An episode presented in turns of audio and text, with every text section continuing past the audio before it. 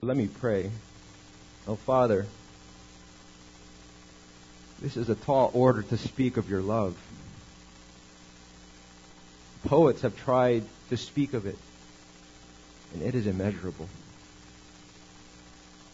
Give my lips this morning power from on high that I would be able to communicate in the brief time that I can about the greatness of your love.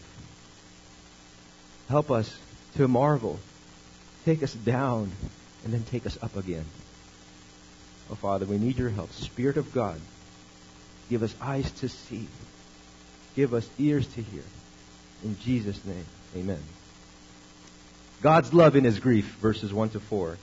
Here, God uses the picture of a father and a son. Let me read the verses for you.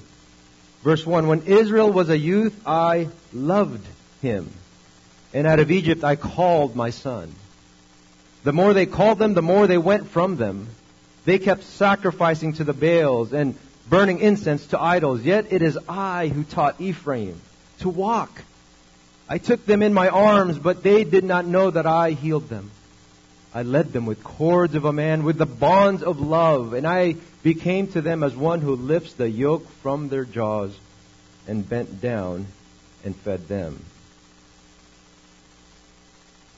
About a father and a son. Now, before proceeding, I think it's worth some time to comment and say a few words about children. If you are a parent, you will agree with me in saying this that children are a mystery. Children are a mystery. Children are a paradox. Children are an enigma. Think with me. For those that do not have children, they will do almost anything to have them. And for those who have children, they always seem to be looking for others to take their children. Or when your child is young, you cannot wait for them to get older. But when your child is older, you wish they were still young. Or when your child is young, you look forward to when they become independent and leave the house. But when they leave the house, you long for them to come back to the house. And there's one more mystery the Bible speaks about when it comes to children, and it is this. Children are a blessing, but they can also be a grief. Psalm 127 says, Children are a blessing from the Lord. And the greatest suffering a parent can experience is from their children. Because in Proverbs 17:25 it says this, a foolish son is a grief to a father and bitterness to her who bore them. Why the grief from a father? Because the father's love for his son. You see, the greater the love the father has for his son, the greater his pain will be when his son rejects him. That's exactly how this book opens about the Father, about God the Father speaking with tender words about his son, Israel, the nation, the people. He says that he has loved him from his youth and even rescued him out of Egypt, out of enslavement and out of bondage. And then he goes on to say in verse 2 the more they called them, the more they went from them.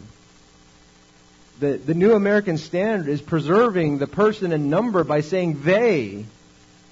They called them Israel. Who is the they that's calling Israel? It's clearly God, but why is God in the plural? Why is it, it should say, God went after them. God called them, but it says they.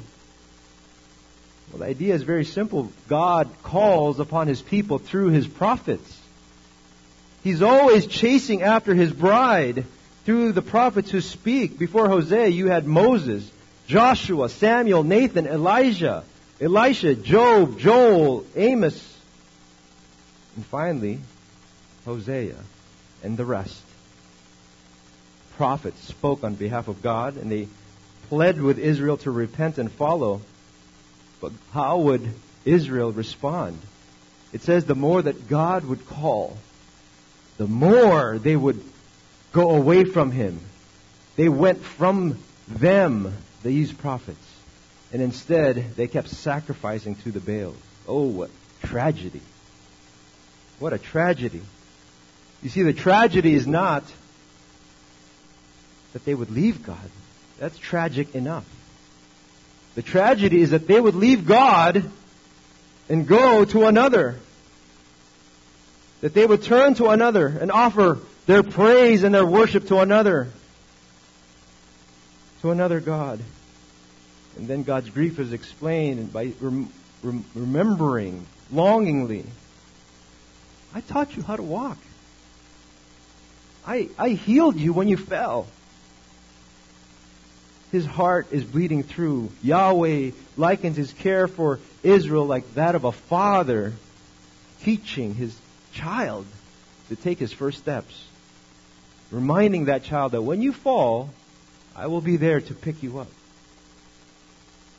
We have some old rolls of film from our camera and the film is this format that's not even around anymore. It's called APS, Advanced Photo System. I don't know if any of you had those types of cameras. But when we developed those pictures, we started to digitize them. And in this one particular roll, there was a, a roll of pictures. It was of Lauren learning how to walk. And in that entire roll, there's pictures of her stumbling along. And at the very end, there's a picture of her in tears because she has a big bump on her head because she fell and face first and hit the ground. And here we are, mom and dad coming alongside to, to nurse her back and say, keep going, keep going. Here, God's Son forgets that it was God who taught him how to walk. Israel offers no praise, no thank you. No thank you, Dad. No thank you for healing me when I fell. No, thank you. No, thank you for rescuing me when I was enslaved in Egypt. And so God uses these illustrations to pour out his heart of grief when he says in verse 4, Don't you remember? I led you with cords of a man, with bonds of love. And I came to them as one who lifts the yoke from their jaws and bent down and fed them. He's using two illustrations to, to, to let us feel his grief by saying he uses the cords of human kindness, as the NIV translates this. He uses a picture of a man drawing someone not with ropes that are harsh, but with ropes with these bands of love. It's the image of a husband pursuing and chasing after his wife, but with tenderness. That's exactly how the book of Hosea opens, is with a, a prophet by the name of Hosea pursuing a wayward wife in Gomer. But then he uses a second picture. He uses a picture of that of an animal, and he says, I came to them as one who lifts the yoke from their jaws. The yoke from their jaws, and I bent down and fed them.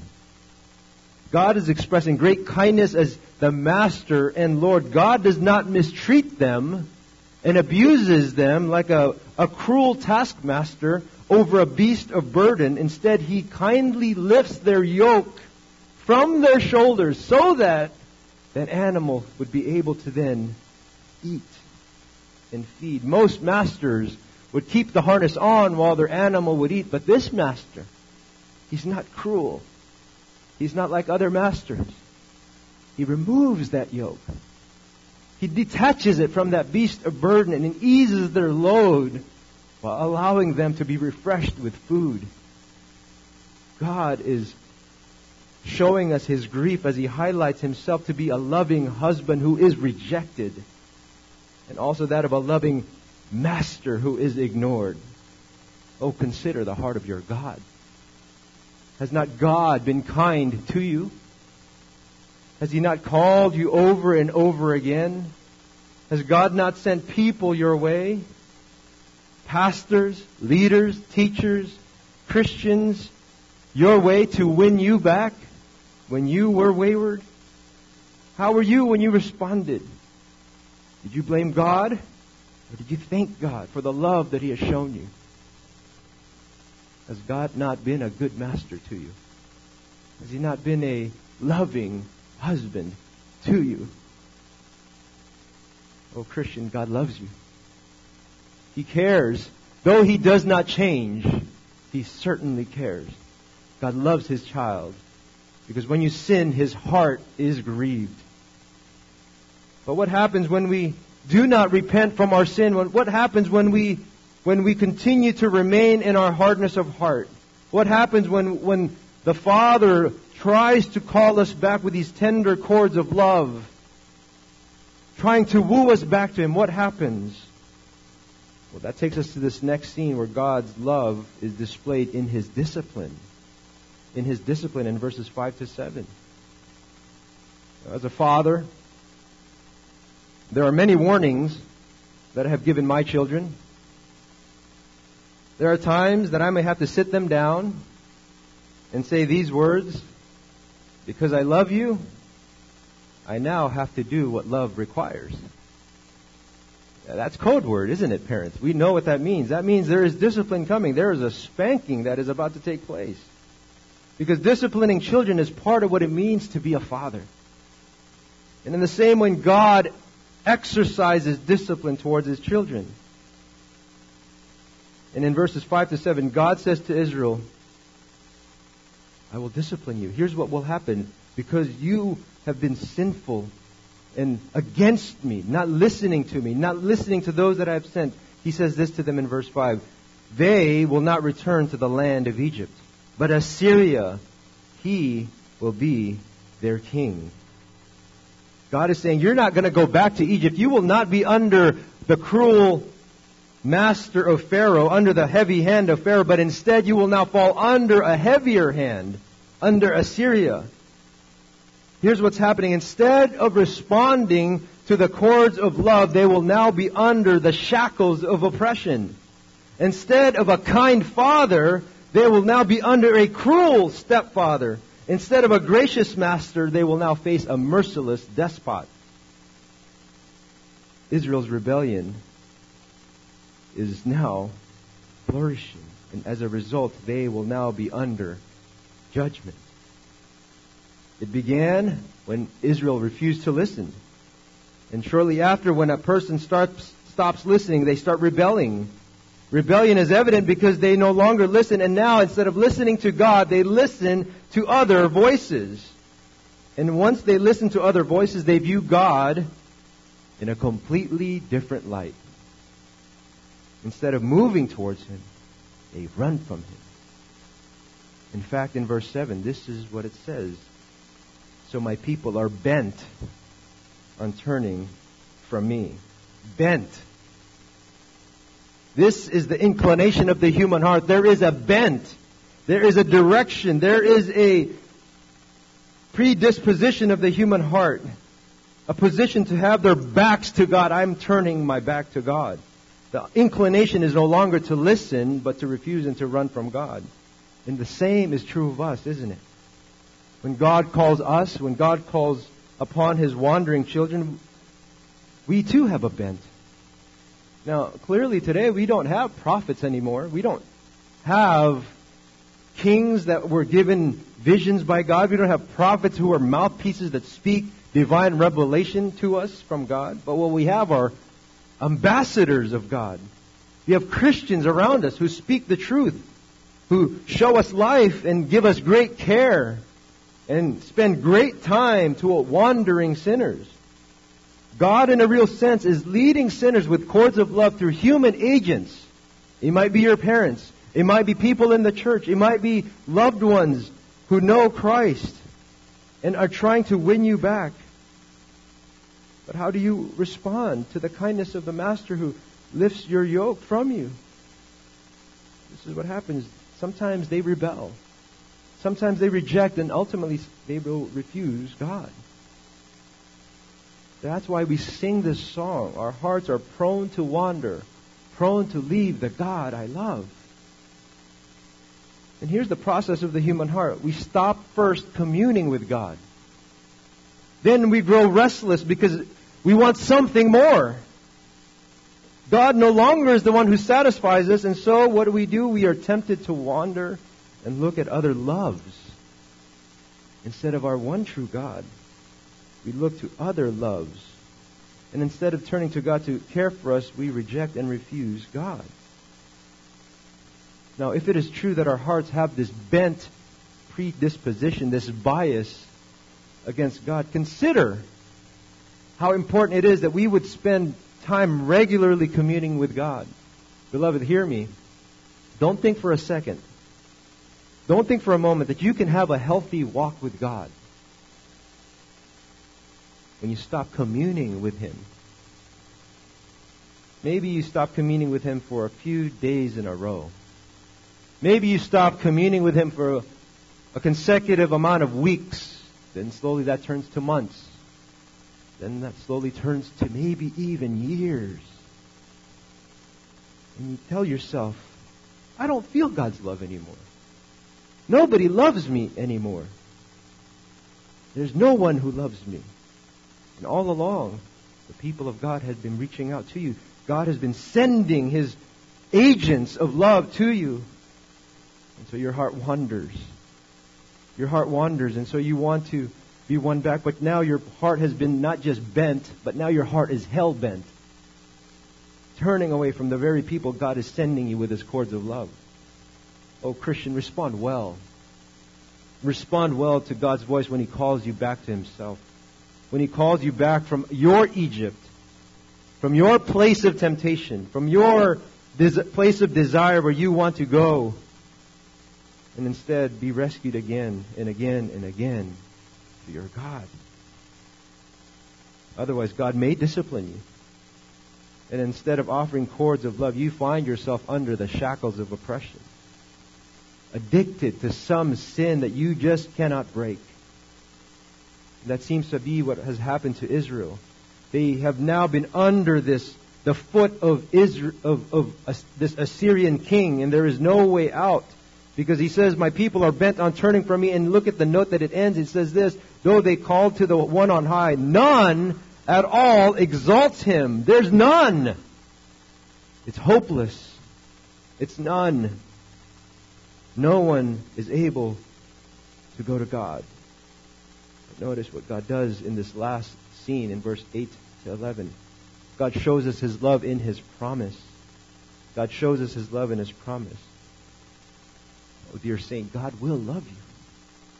Why? Because here's why. Because God's love is relentless. God's love is immeasurable. In verses 1 to 4, He has given us His fatherly love. In verses 5 to 7, He has given us His love of discipline. And now in verses 8 to 11, we find Him expressing both His discipline and His fatherly love at the same time. It's one of the more difficult passages of Scripture. He says, How can I give you up, O Ephraim? How can I surrender you, O Israel? How can I make you like Admah? How can I treat you like Zeboim? This is a difficult text. Jim Boice said of this passage, quote, I confess that I hardly know how to treat this section. For in a chapter full of tenderness, pathos, and surprises, this is undoubtedly the most amazing part. Spurgeon found difficulty in this passage saying, quote, there seems to be a contest in the heart of God, at least in how he describes himself, as though mercy pleaded with justice and love contended with wrath. Calvin himself made a similar statement. It appears, he says, indeed at the first glance to be strange that God should make himself like mortals in changing his purposes and in exhibiting himself as wavering. Is God wavering? It seems that God is wavering. Is God vacillating? Because at, on the one hand, God appears to be longing to exercise mercy, but on the other hand, he wants to possibly destroy sinners. And so he asks these four questions. How can I give you up?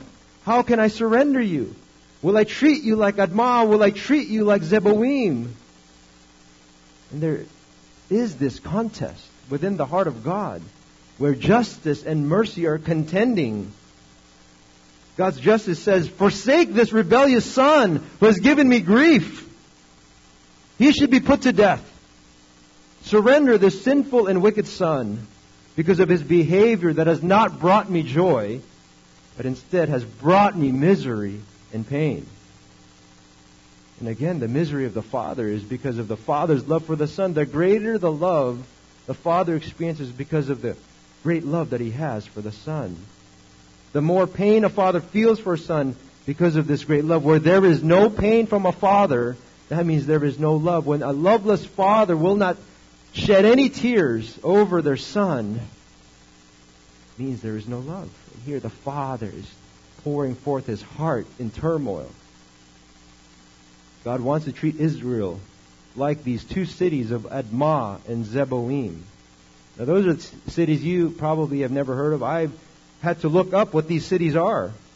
These were the two cities that were destroyed alongside the two greater cities of Sodom and Gomorrah.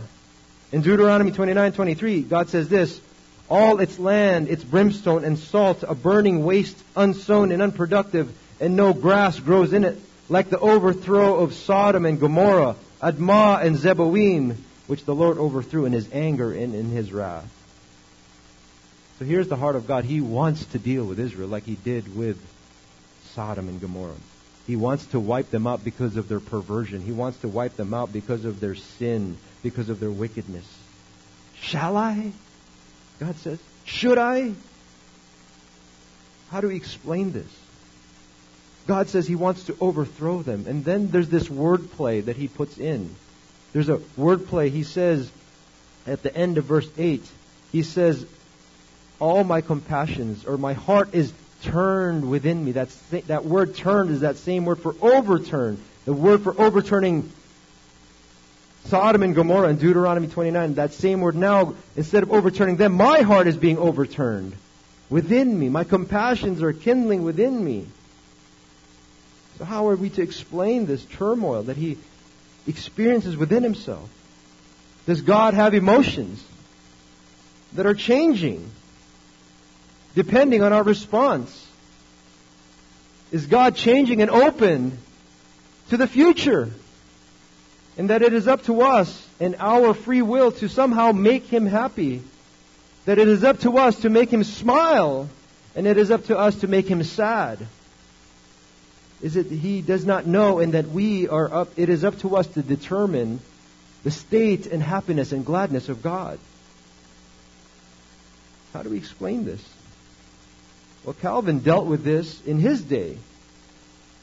When people came at him and saying, well, it is up to us, our own individual choices. And Calvin dealt with this insanity. That's what he calls it. That's insane for you to think that. He says this, quote, God must then, in this case, remain as it were uncertain. And then depend on the free will of every one. It is hence in the power of man either to procure destruction to himself or to come to salvation. God must in the meantime wait quietly as to what men will do and can determine nothing except through their free will. While these insane men thus trifle, they think themselves to be supported by this invincible reason. Calvin says, I am having none of it.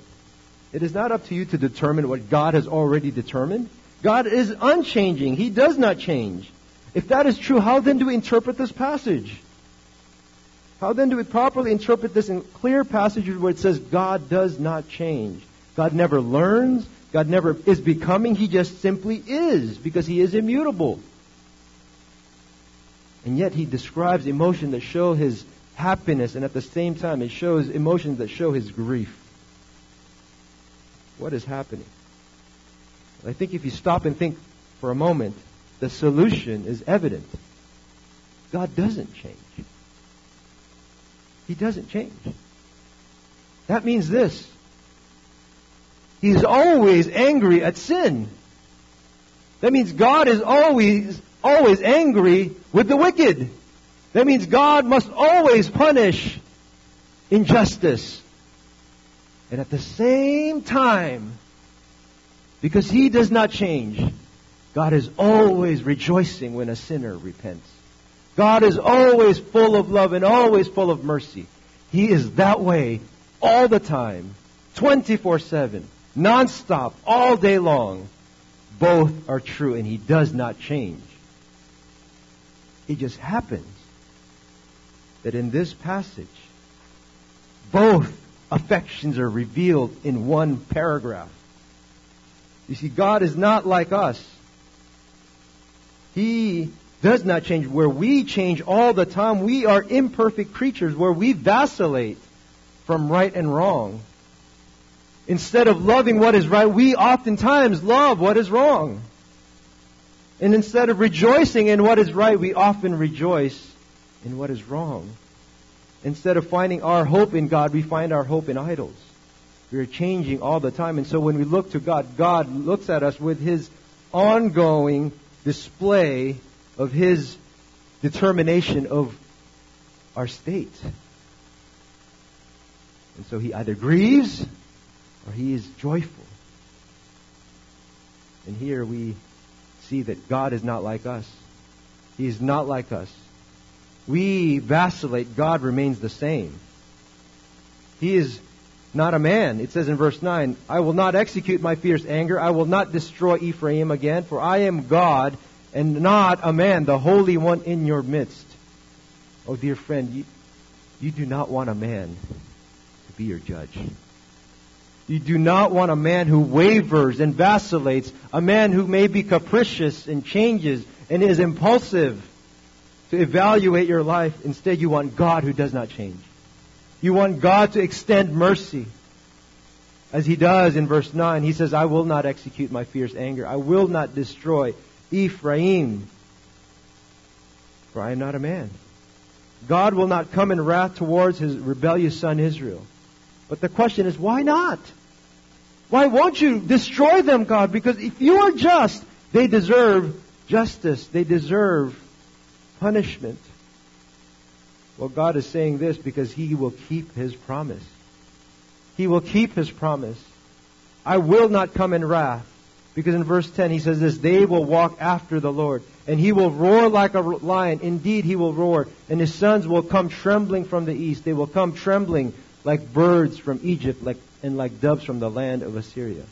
God is recalling to mind a promise that he made long ago in Deuteronomy 4:29 where he says this From there you will seek the Lord your God and you will find him in your search for him with all your heart and with all your soul when you are in distress and all these things have come upon you in the latter days you will return to the Lord your God and listen to his voice. You see God has made a promise in the latter days. He's made a promise in the latter days to Israel that they will return to Yahweh and that one day Israel will repent and God will spare them and not destroy them to demonstrate His love, to prove His love by keeping His promise. So when God makes that promise, attack upon Israel, attack upon Israel, attack upon Israel. I will destroy you, but He holds back. I will destroy you, but He holds back. He punishes them temporally. He judges them temporally. He kills thousands temporally, but then he always keeps a remnant. He always keeps a slither, a small amount of people. It's like what Ezekiel said there's always a small amount of God's people in his pocket that he will not destroy because he keeps this promise that God will spare them. In fact, God has already made this promise to them. God already made this promise to spare them. And you don't have to go back to Deuteronomy. He says it in Hosea 6. Why don't you turn there? Go to Hosea 6. Listen to what God has told Israel. In Hosea chapter 6 is the first time that Israel is responding to the judgments of God. It's the first time they can finally speak upon all that God says He will do to Israel, to Ephraim. And Ephraim is just another title for the northern kingdom because it was the largest tribe. It's like saying to the one in the family, the oldest one, I'm speaking to all of you, but I'm talking to you.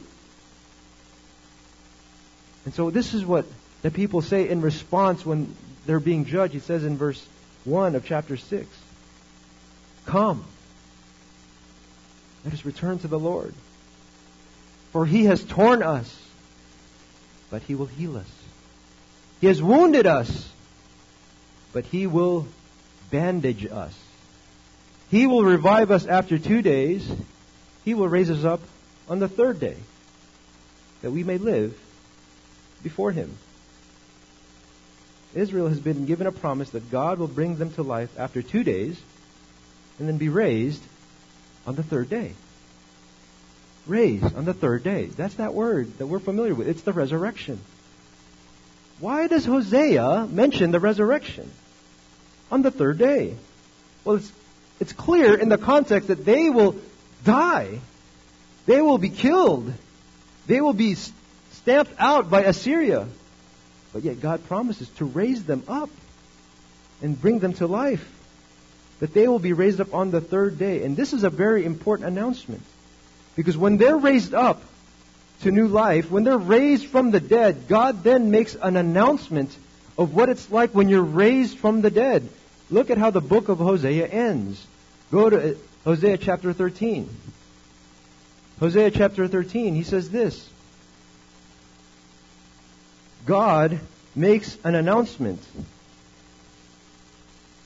He says this Shall I ransom them from the power of Sheol?